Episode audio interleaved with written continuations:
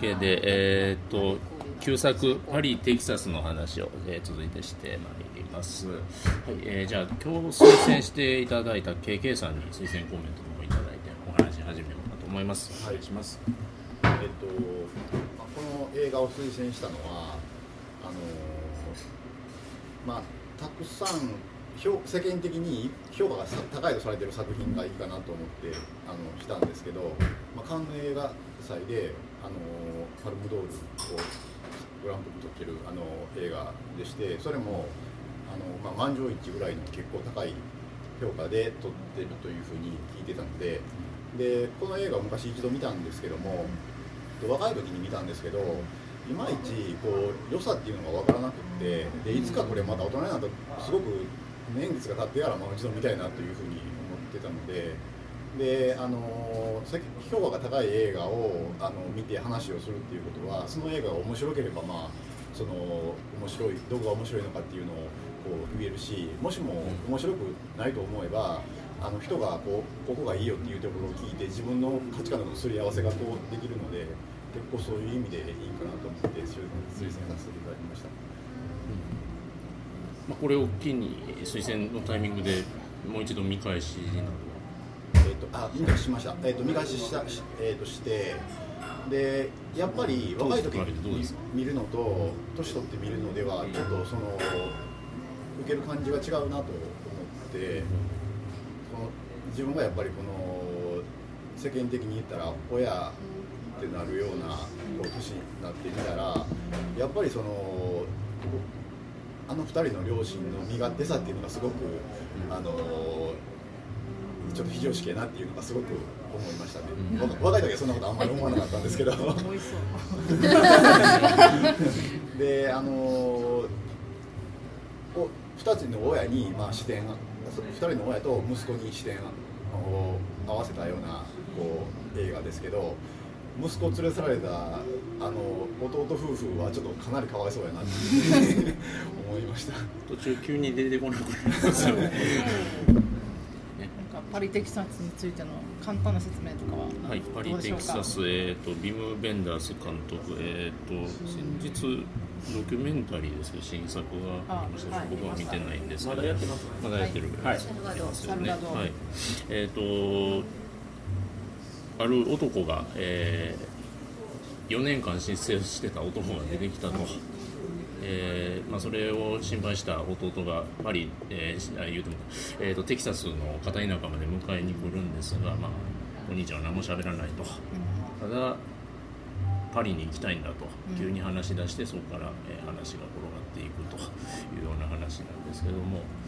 えー今朝見ました。今朝見ましたなかなかレンタルの DVD が廃盤になっているらしく、えーなかった。なぜか各蔦屋さんとかに在庫のある店にはあるんですけど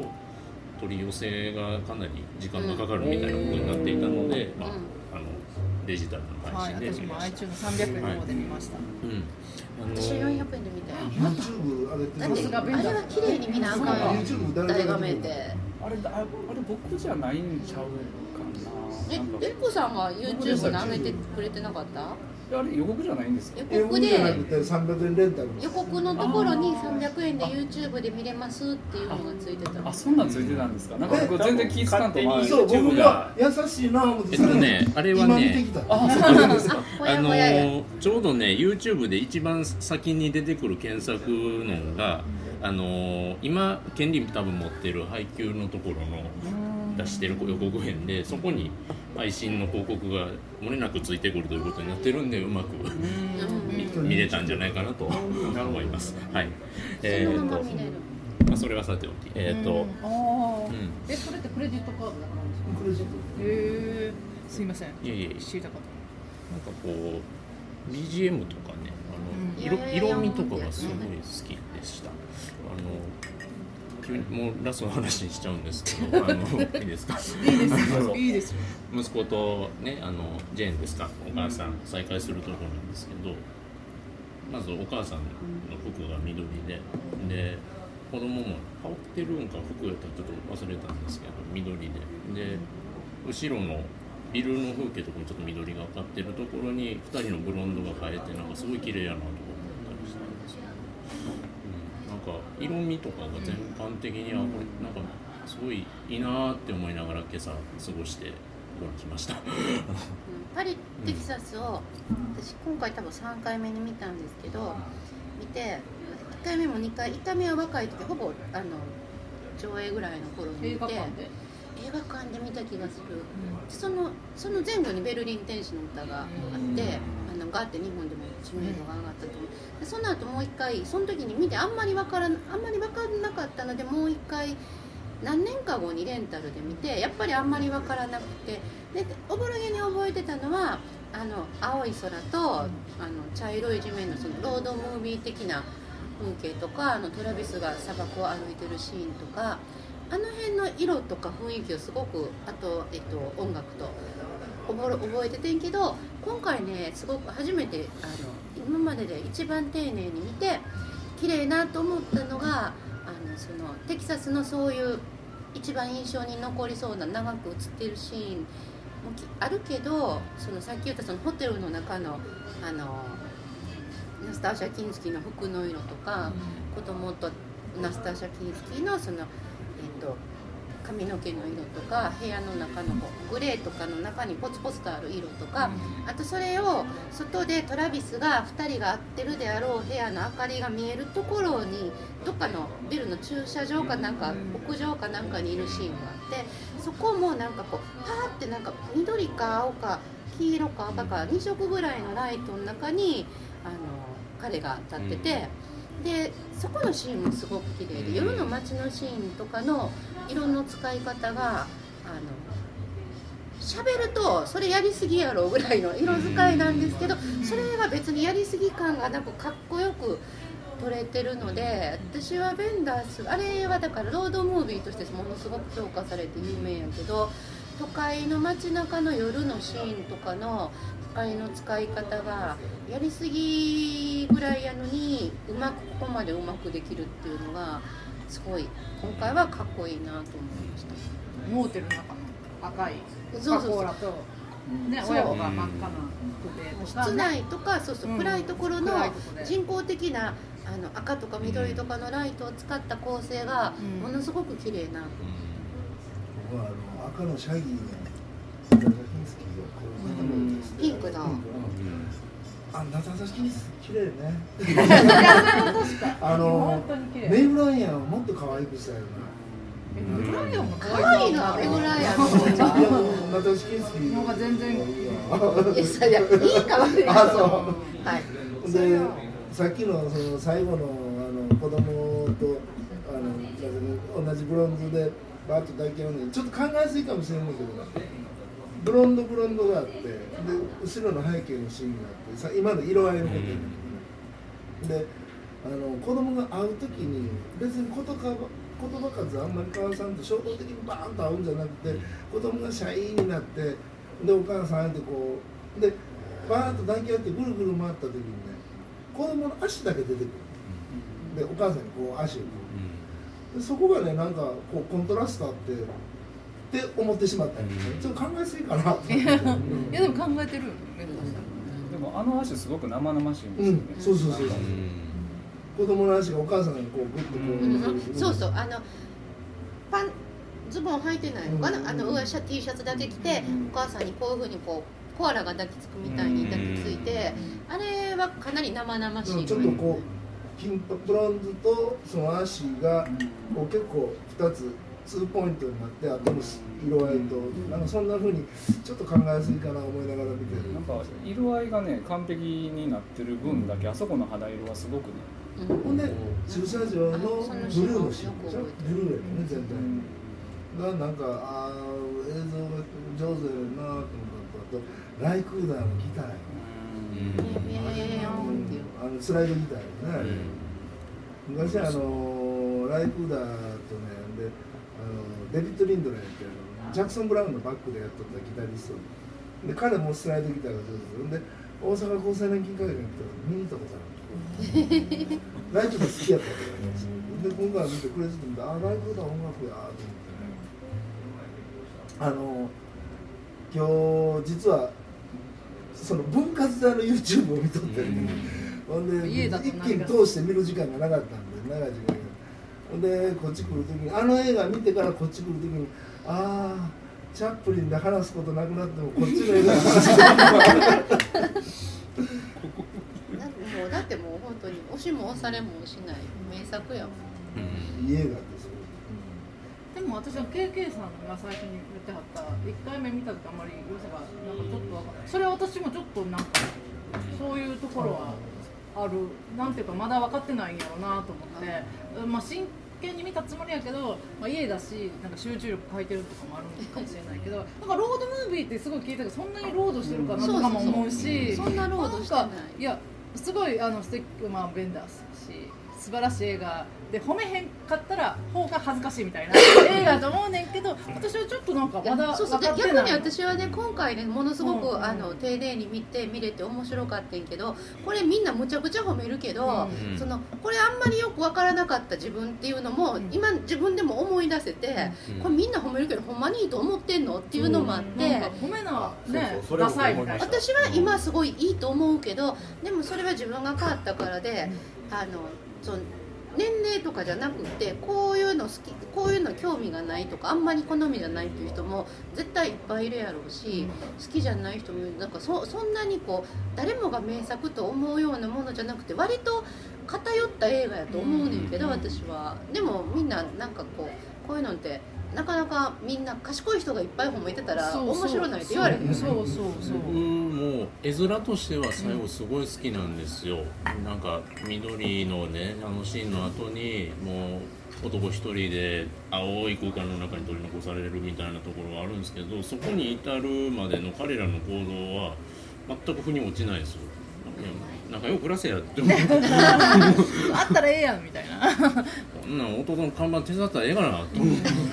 て思うんですよね。弟夫婦が本当ええ人すぎる何をどう何やみたいな。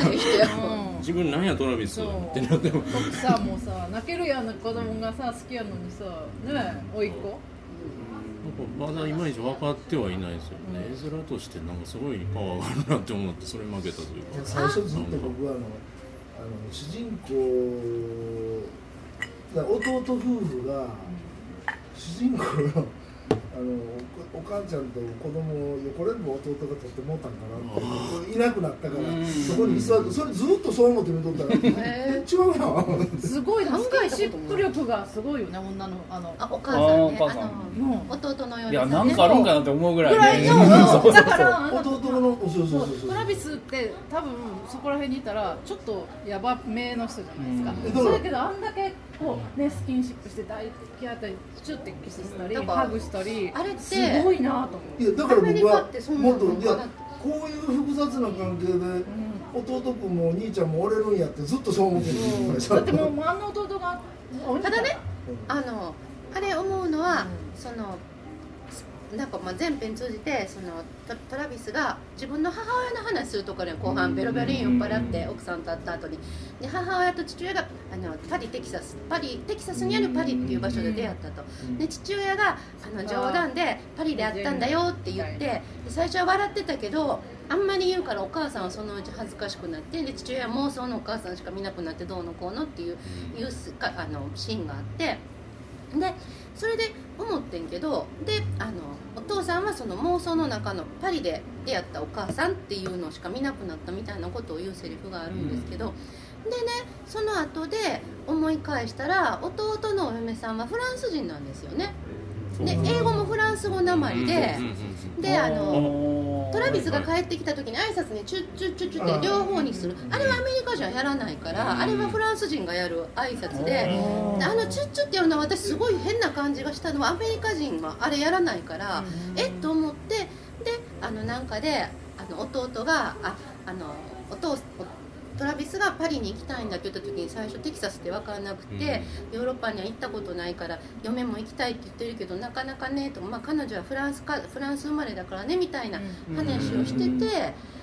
あ奥さんフランス人やからこのあのスキンシップっていうかああいうちょちょっとこうほっぺたに結構何回かトラビスのちょっと挨拶とかでするやん、すごいすごいあれはフランスでは割割とまあ普通ナチュラルやと思う。であのあの妹が妹というか弟の嫁さんがフランス人やっていうのがそのトラビス兄弟のお母さんに対するお父さんのなんか妄想とか思いとかいろいろいろんなこうねじれたことの発端とかにも関係してきてでトラビスはその話を覚えてて弟は覚えてるかどうかわかんないけど、もしかしたら弟の中にもそのお父さんやお母さんのことが何かあってで本人は覚えてないかもわかんないから潜在意識的にフランス人の人と結婚したとかそういうこう一世代にわたった何かもあるのかなと今回初めてちょっと思いました。それ正解です。ああそうなんですか？僕読んだんですよ、ベンダースの。本。そしたら、ベンダースがそういう意図で作ったって。そうなんや。あのおフランス人好きという設定でおのお父さん。でその弟はそんなことはまるで知らないらしいんですけどうん。でも無意識のうちにもうフランス人の奥さんをもらった。うん。だからその本本質的に好きなものであとはそのパリパリというあの場所を探すトラビスということでそこでなんか三者を潜在意識的になんか求めてるものは一緒っていうことでくっつけられてるらしいんですよあれは。でそれで言ったら僕もう一つ気づいたことがあってあのこれはちょっと僕の解釈なんで正しいかどうかわからないんですけどあのトラビスと、えっと、奥さんと、えーそれから息子が3人別々で離れて暮らしてたのに3人とも赤を好んでいるがこれなんか離れているんやけどわざと。えっと、初めにトラビスので登場シーンで砂漠でスーツ着て赤い帽子かぶってで。途中でも赤いシャツ着てるんですうん。で息子も赤い服着てるで奥さんは赤い車乗って赤いドレス着てん。で潜在的に三者赤い服の色が好きっていうことでつなげてるのかなっていう思ったんですけどさっき言ったのシャギーあれはピンクやけどあピンクやったかなこれピンクでしこれはショッキングピンクですねうん鮮やかなでも車赤いし赤じゃないでも赤やろいやピンクいやピンクやこれは完璧にいわゆるフューシャピンクそう。そうそうショッキングピンクですどう見ても赤じゃない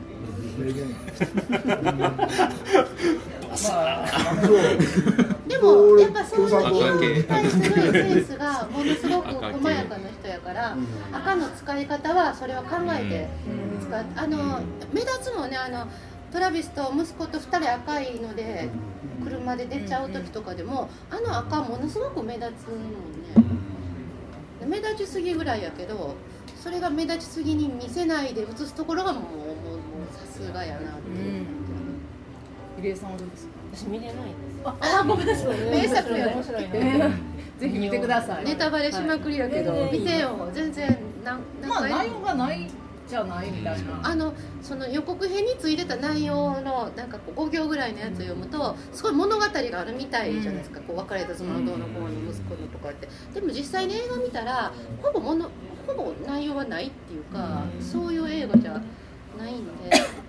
ロードムービーってこうイメージがあるのはワンウェイやねずーっとあのーイージーライダーにしても、でもこれはついてからあっち行ってこっちそうなん。かロードムービーのそこまでのだからもっとロード三分の一ぐらいロードロードムービーがいっぱいあると思うからだからそこ弟までえらい早ついたなと思ってそうそうそこでロードムービーは大体、まあ、あの息子とまたでもそれもちょっとまたすぐやしね動いてる方がそこで動いてであそこなん。でサンサルでヒューストンに向かって行ったん。かなってなん。かあったあなんかありますあ息子が左だよっていうとこでもヒューストンは彼女がお母さんがいるから。ヒューストンいるから銀行口座がヒューストンからなんか。お母さんと前の日会ってお父さんだけ会って自分は結局会わないままででもお父さんベロベロに酔っ払って様子変で次の日車でこう行ってお父さんこのままもしかしたらお母さんからまた逃げていくんちゃうかなと思って息子はやっぱりお母さんに会いたいし何も解決してないと思ってるから左みたいな感じで言ったっていうことやと思う。銀行出て赤い車2台になって、うん。どっちやねんみたいな感じでこっちだよって子供が言った方に行くんやけど私やったら反対を 言うタイプやな私は全然ちゃう人みたいな。なりがち。よう分かったなと思やっぱりそこがなんか親子っていうことをはうん。暗喩的になのかなとか思ったんだけどまあ、あそこをねぴったり当てれるのってまあちょっと腑に落ちない納得いかないところではあります。ちょっと嬉しかったのはヒューストンであ NASA のジャケット着てるあたり嬉しい。そでねスペースシャなんか宇宙船の話あこの子は宇宙が好きなんやなっていうのが。そうそう。あーあのお父さんと二人の会話のところでうん。結構宇宙の何ビッグバンの話とか、あとあのずっとスト理系の男の子やね。そうですね。ずっとスター・ウォーズの話。してそうそうそう。そうそうあのあれちょっと楽しかっ部屋の枕もシーツも「スター・ウォーズ」模様やし、壁もそんな感じがあるから、そうか代もそれやけど。8ミリ見た後とかもあ帝国の逆襲見たんやろうなこの子は。遠い遠い昔銀河の向こうの話だよとかであれ。一緒にこうあのシーンなんかでで最後パッとお父さんが道路渡ってくるその親子のその心の距離感みたいな、うん。あのシーンはうまいけど、もうちょっとあざとい感じ。あの見て思ったんですけどね。なんかまあとりあえずカンカンヌですよね、うん。カンヌのパルムドールですよね。でパルムドールパルムドグランプリ。あグランプリか、グランプリとあそうね、まあ、グラとりあえずまあグランプリで、まあ、カンヌのグランプリ取る映画やから、あれグランプリとパルムドールってあれちょっとあの確か昔はグランプリ一番上はグランプリやったんですけど今はパルムパドールルムドールの上なんで確かね。そう。でそのでだからなんかねまあまあ確かにね何も起こってないような映画といえば映画なんですけどでもそういう映画にしたらねもうめちゃくちゃロジカルなんですよ話の作りが。なんかまあストーリーもないとは言いながら要は行方不明の男が出てきて過去があってであのなんか親子の和解とまあでで最後こう息子と母親が結びついて男は去っていくっていうなんかもう、まあ、きっちりしたこうラインストーリーラインがあるんですよ。で、まあ、今のこの親子同士2人向かい合って歩いていって同じように歩いていくみたいな、まあ、ちょっとあざといぐらい分かりやすいシーンとかもあってだからまあ何ですかねベンベンダースは、まあ、僕が大学生の時にちょっと前に流行っててで名作で紹介されてもめちゃくちゃベンダース紹介されてたんですよ。でベルリン天使の歌がまあめっちゃ流行ってるけど実はパリ・テキサスの方がええねんねみたいな感じでいう紹介をめちゃくちゃ読んでるんですけどまあなんというか、まあ、それでもまあちょっとあざといぐらいなんですけど、でもベルリン天使より全然なんというかもうすごく腑に落ちるっていう感じでであとちょっと話題に出てこなかったんですけどね。あのまあお母さんが勤めてるところがちょっといかがわしいところなんですね、うん。え100%いかがわしいところまあまあいかがわしいところですけど。まあ。ただあの実際に言うたら窓。行為をするところではない。ん要です。すよるにキャバクラ的にあの触ってはしないっていう。でも見せたげたりとかするんじゃないの？いやあそこはそういう部屋じゃない多分それはあると思うんです。だから脱ぎましょうかとかでだからだから最初のシーンでバッと入ってたん。その楽屋さんじゃないそうそうそう。で裸の女性がバーッと来るでしだからだから要はねその直接的に行為を目的した目的にしたところじゃないんおです。触り禁止です。お触りだからまあ言うたらまあ多分ねあの今から見たらそんなことわざわざ考えないんですけど、まあ、80年代にしたら結構それは意味があるんですよ。だから要はその実際の行為じゃなくてそのまあメディアじゃないですけどちょっとねなんかこうワンクッションあるんですよ。でうん。言うたらイメクラみたいになんかこうホテルだとか病院とかなんかシチュエーションがあってそうそうあれもっていうまあまあ言うたらイメまあちょっとイメクラみたいなまあ触らないんですけど手に振ることなんですけどっていうのとかあと話をするときにあのマジックミラーごとに越しに話してて顔見顔見てないんですよ、うん。でその時に話してるあのーえー、とトラビスっていう夫の方とジェーンというお母さんナスタージャ・キンスキーの方と誰の顔を見ながら話してるかというとね自分の顔を見て話してるんですよ、うんまあ、それ分かるようにちゃんと映ってるんですけどでで最後こう2人がこう、えー、とお互いがあてかまああのジェーンの方があの実はこっそり夫が来てたんやっていうのに気がついて向かい合った時にちょうどこうナスターシャ・キンスキーの顔とトラビスの顔が重なるんですけどもでも重なるけども映ってる顔はトラビスの顔なんですね、うん。まあまあ透けて見えてるんですけどね。とかだからやっぱりそういうなんですかねこのコミュニケーションしてるようでできてないというかとかあとそのあのーそういうちょちょっとまあコミュニケーションまあ実際にはできてるけども何かずれてるみたいななんかちょっとそういうこうまあその現現代社会っていうか、まあそういう、まあ、テクノロジーとか今今の状いろんなある社会の中でのそのコミュニケーションみたいなことをしてるっていうのがおそらくカンヌのその時に評価されてそういうのも含めてあの評価あの、まあ、グランプリだったのかなっていう。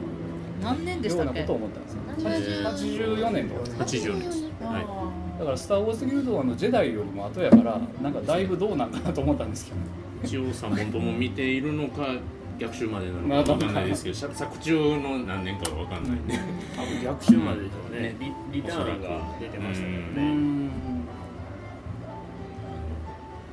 解釈がまあすごい分かれる部分なんですけどあのあ最後にあ3人一緒に暮らそうと思えば暮らせたのになんであそこでトラビスが自分のため出ていくのかっていうところがそれがすごくまあ正解はないんですけど、皆さんどう思われました？僕は腑に落ちてないんです。けどだからそのその理由としてはそのななんであれって出たの？自分がいるよりも、あの二人にしてあげた方があの幸せなっていうそういうことなんでしょうね。4年経ってちょっと賢くなったんでしょ相手も結局またそう。ダメまたまたダメなめちゃくちゃなことにしてしまったのは自分やってトラビスは思ってるからでもまあ自分が引き離してしまった母と息子をもう一回結びつけないといけないと思って返していくけど自分がそこにいたらまた同じことになってしまう。と思うあなた一緒に来てくださいとは言わない。彼女も彼女でまた一緒になっても同じことになると思う。だからもうお互い好きでもどうしようもないダメな男女なんで4年前はダメなことがよく分かってなくてそういう失敗があってんけどちょっとそれぞれそれぞれ苦労して賢くなってちょっと賢くなったから一緒に行かないで。なんかあのあの映画の腑に落ちない人っていうのは多分一あの、まあ、いくつかの要素があるとそのロードムービー的な要素。であの弟家族とあと、まあ、弟家族のいい人さが今回私ものすごく身にしみたんやけど、むっちゃ私もあんなお兄さん明日からここで暮らしますって言われていやいや私ちょっと無理ですって言うわ しかもあの自分がやにさ。あの息子ちゃんもなんかああなっても実の母やからあれでいうふうに書かれてるけど私はまああのままあの弟の子供いた方が幸せやったんちゃうってやっぱり思ってしまう、まあ、その親子の問題もあるし、えっと、あとまあ男女の問題ですよね。男女の愛っていう問題があっていくつかの要素がある映画だと思うんやけど多分一番ねあの腑に落ちないっていうかよくわからないっていうのはその男女のあの2人の愛っていうのが一体どういう何なのかがもやもやして最後までわからないっていう人がの負の落ちなさがあの映画の負の落ちなさなんじゃないかなとそれはなんかもっとダメな男女の出てくる映画を見るとかダメな恋愛をするとかしたら 分かるようになるんじゃないでしょ？う身を切らないとダメです身をきいやまあまあダメな男女の出てくる映画をしつこく何本か見たらなんかあまだこれわかるわとか、なんかあのダメな男女映画いくつか思い浮かぶねんけど、例えば？えっとニコラス・ケイジが出てる「リービング・ラス・ベガス。あ」れ。リービング・ラス・ベガス見た？見た。あれはもう超ダメな男女映画。あの似たような雰囲気です。雰囲気はちょっともうあの破滅に向かうダラダラとお互いダメなことが分かってるけどダメなことが分かっててずっとそれでも一緒にいる男女なんですけどあとはキム・ギドクやったかな。なんかあのの、えっと悪い男ああれ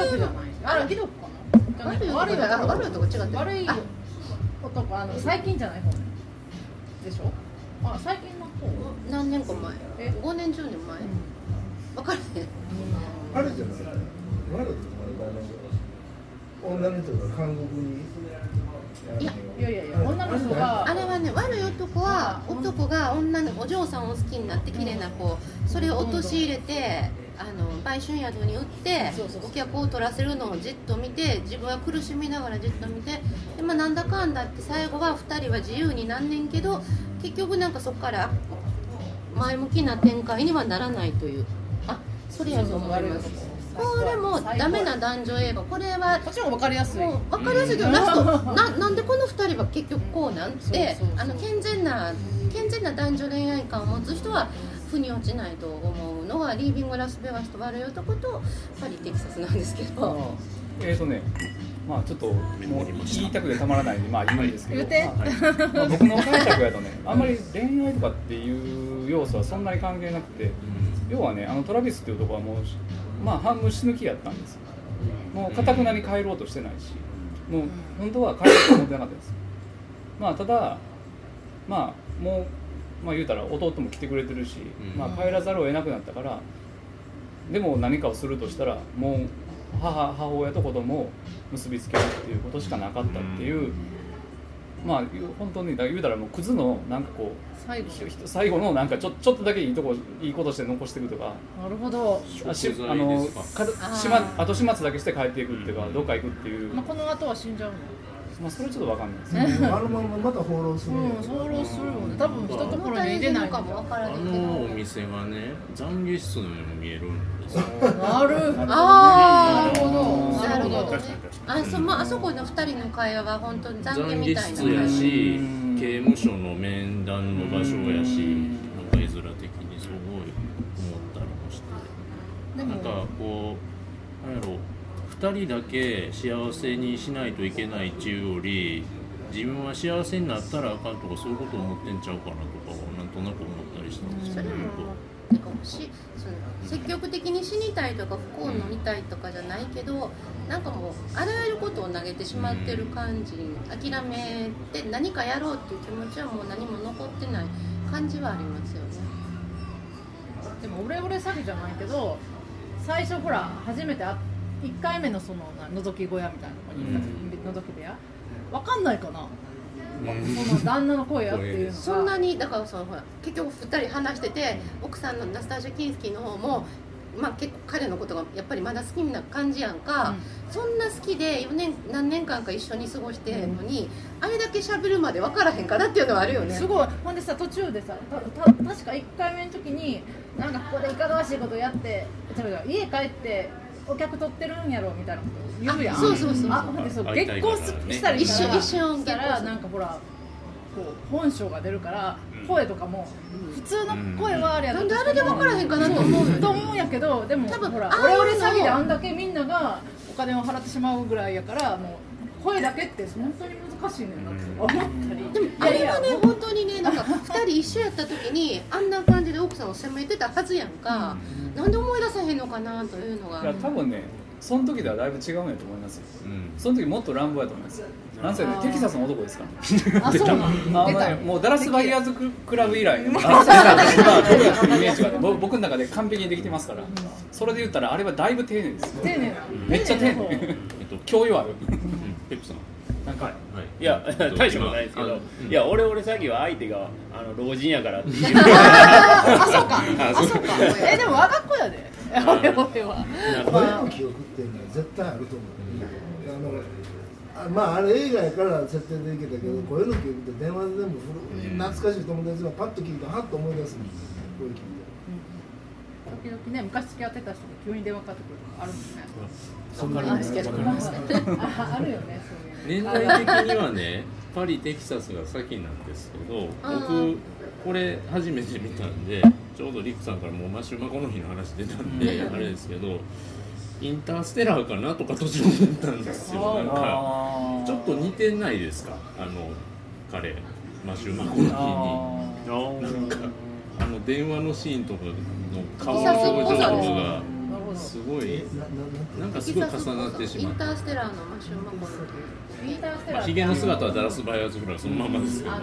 えー、と宇宙に行ってっていでもダラスバイヤーズクラブのマシューマコの冬ちょっと思い出しました。あのキャップかぶってやヨレヨレのボロボロのガリガリでさまよってる姿とかはちょっと思い出すよね。そうか。あれテキ下サスの下敷きになってんのかなとか思いながああ反対に逆になんかねベンダースよくドイツ人やのにそういうテキサス気質みたいなのわかんねえなと思って監視して見てたんですけど。アメリカ好きやもんねねどうどう思ってんのかわかんない、わかんないですけどね。それはわかんないですけどその外から見たイメうんージというか、そうですね。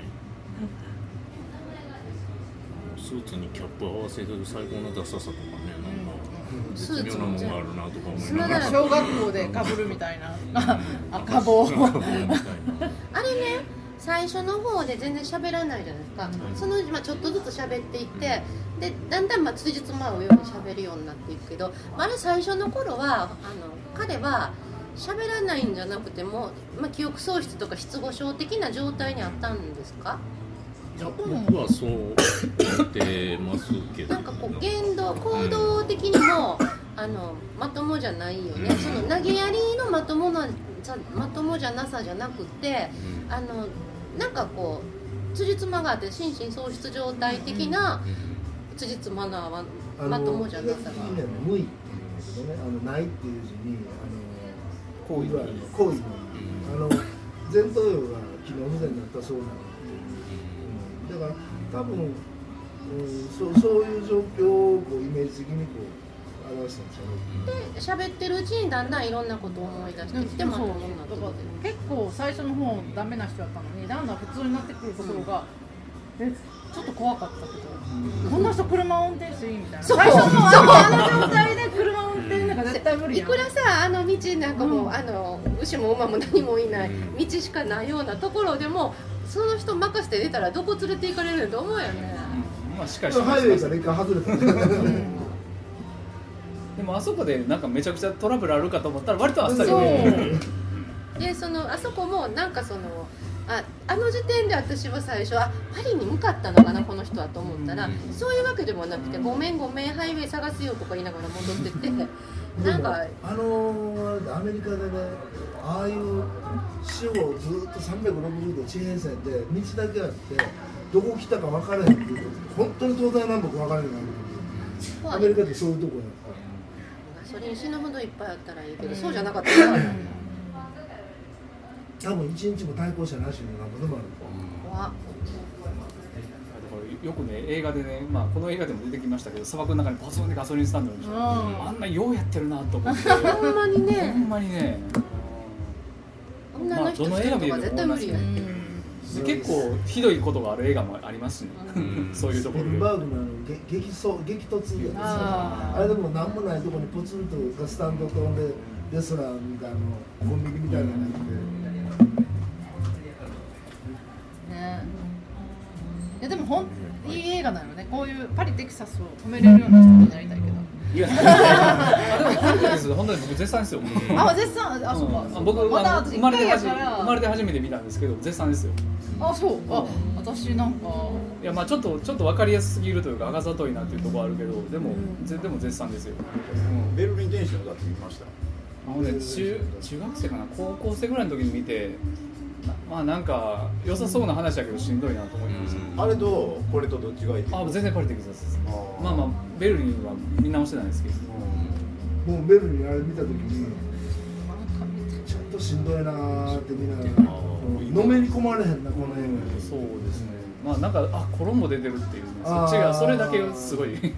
そうそうそう出とったね、こ衣の人。がピーター・フォークが出てますよ。ピーター・ホークがコロンボで出とったんですねああそうかそううんああそうかそんな確かにコロンボのうん、コロンボとして出てるなんか、なんか、なんかね、わコロンボって言ってたかな、なんかケーブ、ケーブルのやつですね。だからまあコロンボ。コロンボうん。まあ、あの人がケーブルなくてコロンボ そうですね。名あの、あの前は明かして夜ないけとかね。というというわけでまとめる。あうんあごめんなさい、はい2ヶ月連続で、あのーカンヌ映画祭のトップ取った作品をやったになりましたよ。そうですね。あー男と女に続いてね。はいそうですね。がやっぱり年代が違うとちょっと傾向も違ってるなっていう、まああと感度はね審査員によっても大きく変わりますからね。だから年代もそうですけどやっぱり審査員の趣味がもろに出るんで、まあ、そこはちょっと他の映画祭とは違いますね、え一番最近の感度だなんでしたっけ？最近。ちょっとねグーグリ担当の部長に。アデアデル？ルアデル？あ違う。違う違う。あれはもう2年ぐらい前じゃないですかそれはミートソーススパゲッテうん。食べたくなるよね。ィ思い出しただけで、うん。まずそれを思い出してしまう、あピエータあその前がピエでー2010 2010パルムドールとグランプリとかね、結構ね、ごちゃごちゃにっていうか、タあまあ。そうか宣伝の加減ですけどね。そう宣伝なんですけど分かってない。わけえーアデルは2013ですねで2014年が雪の輪立ちであーそこ今やってるもう終わりましたよよかったすごくよかっねネタ2015年たはまだ公開前ですかねこっちでそうですねなんか読めない。スペルがち右のょっと読め話ちょっとねないです。しんどいけど長いけどしんどいけど3時間でしょ3時間16分大好き。大好き。あビデオで見る。もう終わったのかな？神戸終わりました。ああ雪の輪立ちはったな？ビデオで。もういいからこの重た。いすまんない いやそれが偉いですよ。偉いけど。偉いけどしんどいから。いや大事ですよ映画館で見るのは。ああ映画館で見ようの会やるそうやそうやできるだけ。で看きるだけ。できるだけ。ただあれお昼ご飯食べてから見たらダメよお昼の時にビール飲んだら絶対ダメそれは普通の時でもダメじゃないですか。え私でもいつも映画見るときはビールと。ビール。あほんまですか。全然眠くならないです。ビールカバンの中に缶ビール入れて。カバンでそれ言わないですそう映画館で買ってらっしゃるでやってる売店で買ってくれるシネリーブルではあのトリスがハイボールがあるからそれを。そうかハイボール。カハイボールールスバーグですねビールってそうそうそう。ビールあの余談やけど昔ロックアイランドにあの会った時にせレートショーを見て賞味ワイン一本とグラスと持ってチーズと持って行ってトント。ントンいやレいやガラガレートショー誰もおれへんあロックアイガラガラでしたからね。あったけどね私はそこでコンタクトでは部長はい、はいえーなんかねあのじんわり思い返すことがこれから続くんやろうなという映画だと思いました、うん。ぜひ皆さんも見ていただければと思いますというところでバリテキサスでした。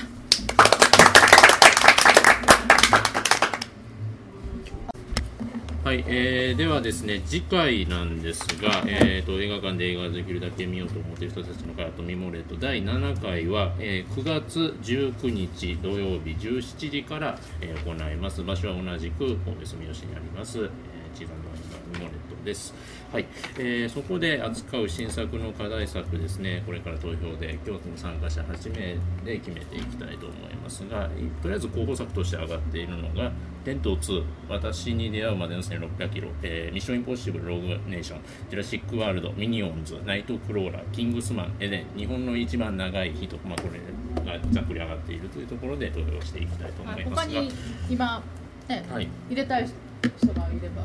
いいですか？なくて。これは、これは、まあ、この中からじゃあどれをそれぞれが選ぶのかというところになりますけれども、えーそれと加えて、えー、と旧作の方も、えー、と推薦人僕の方から指名させていただいて、えー、とその方に選んだ旧作を見られようじゃないかということになりますので今日はですね一度じゃあノブさん。お私ですか？タイミングでぜひお願いします。は いいいんですかね、最終年記念スペシャル。あそうか。はい、はい、あのじゃあえっ、ー、とローリックさん？ロードムービーか古い日本の映画かどっちがいいですかじゃあロードムービー。あじゃあロードムービーつながりということで、えあれ何？ちょっと待って待って名前が。でまあまあまあ調べてください調べてください。じゃああのあその間にはい。はい。はい。はい。はい。誰がはい。出てるやつえ、なんとかかんとかえー、とねあの人この前脳の人脳の人ガエルガルシアの天国への天国の口楽園の終わり違う違う違う違うこれもロードムービーっちゃロードムービーあれだえーゲバラのやあゲバラあモーターサイクルダイアリーで。はい。はいモーターサイクルダイアリーでお願いします。はい、えー、旧作はじゃあ決定しました、えっ、とモーターサイクルダイアリー。はい、はい。ダイアリーズダイアリーズ。ダイアリー。はい。えーこれは配信などもバッチリ各種サイトがある感じですかね、古い映画ってあの日本の映画って言われたらあのあれでしょ。戦争と人間第一部でしょあ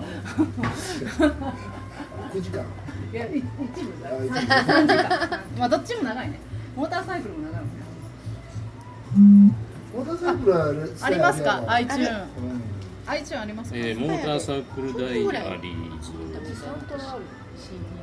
あ大好きもう何回でも途中からでもなんかケーブルとかで見てしまう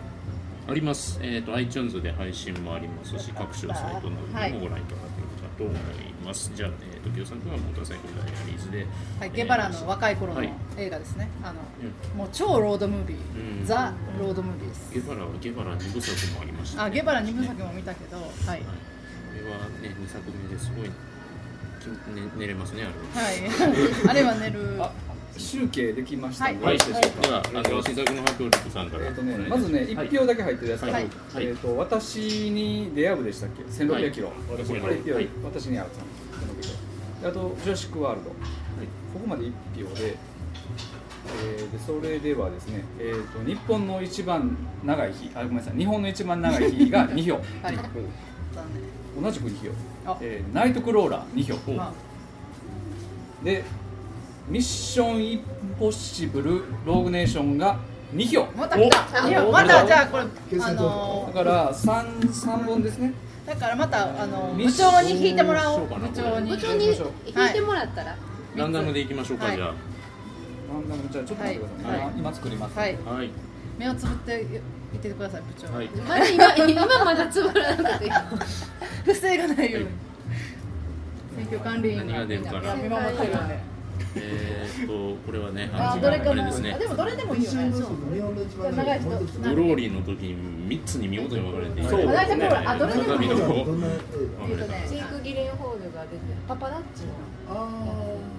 ネリー。ブでアホボー。ド今やってあひょっとしたらあのあれですね。えっ、とコミック雑誌なんかいらないみたいな話かもしれないです。あちょっと古すはいはいぎますけど、目を目を目をつぶって。はい。あもうあこの中から引いてください、あー、じゃあ、はい。いきます。